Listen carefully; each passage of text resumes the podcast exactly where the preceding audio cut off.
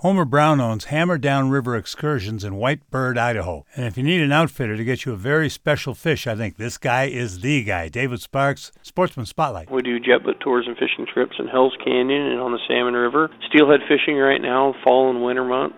And then in the spring, we start sturgeon fishing, sturgeon, bass, and trout fishing. Usually get a shot at the spring chinook as they come through, and then we're just wrapping up our fall chinook season. Got some fall chinook still beating around. They're fun to catch. That's mainly what we do as an outfitter in Idaho. We do have a big game outfitter that we partner up with sometimes if we have a big group that wants to go in. Any fun stories about guys that were sturgeon fishing?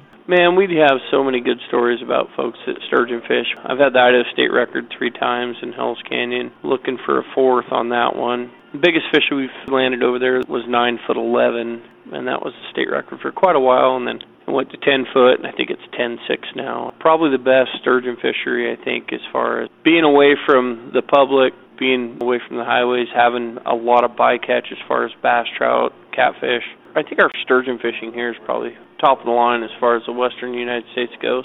When you tie into a 10 foot sturgeon, is that fish 100 years old? They say they grow pretty quick up until about four or five foot, somewhere in there, and then they grow about an inch a year past that. So, yeah, that fish could easily be 100 years old. buddy of mine caught one, fought it for about two and a half hours. Then, of course, let it go. David Sparks, Sportsman Spotlight.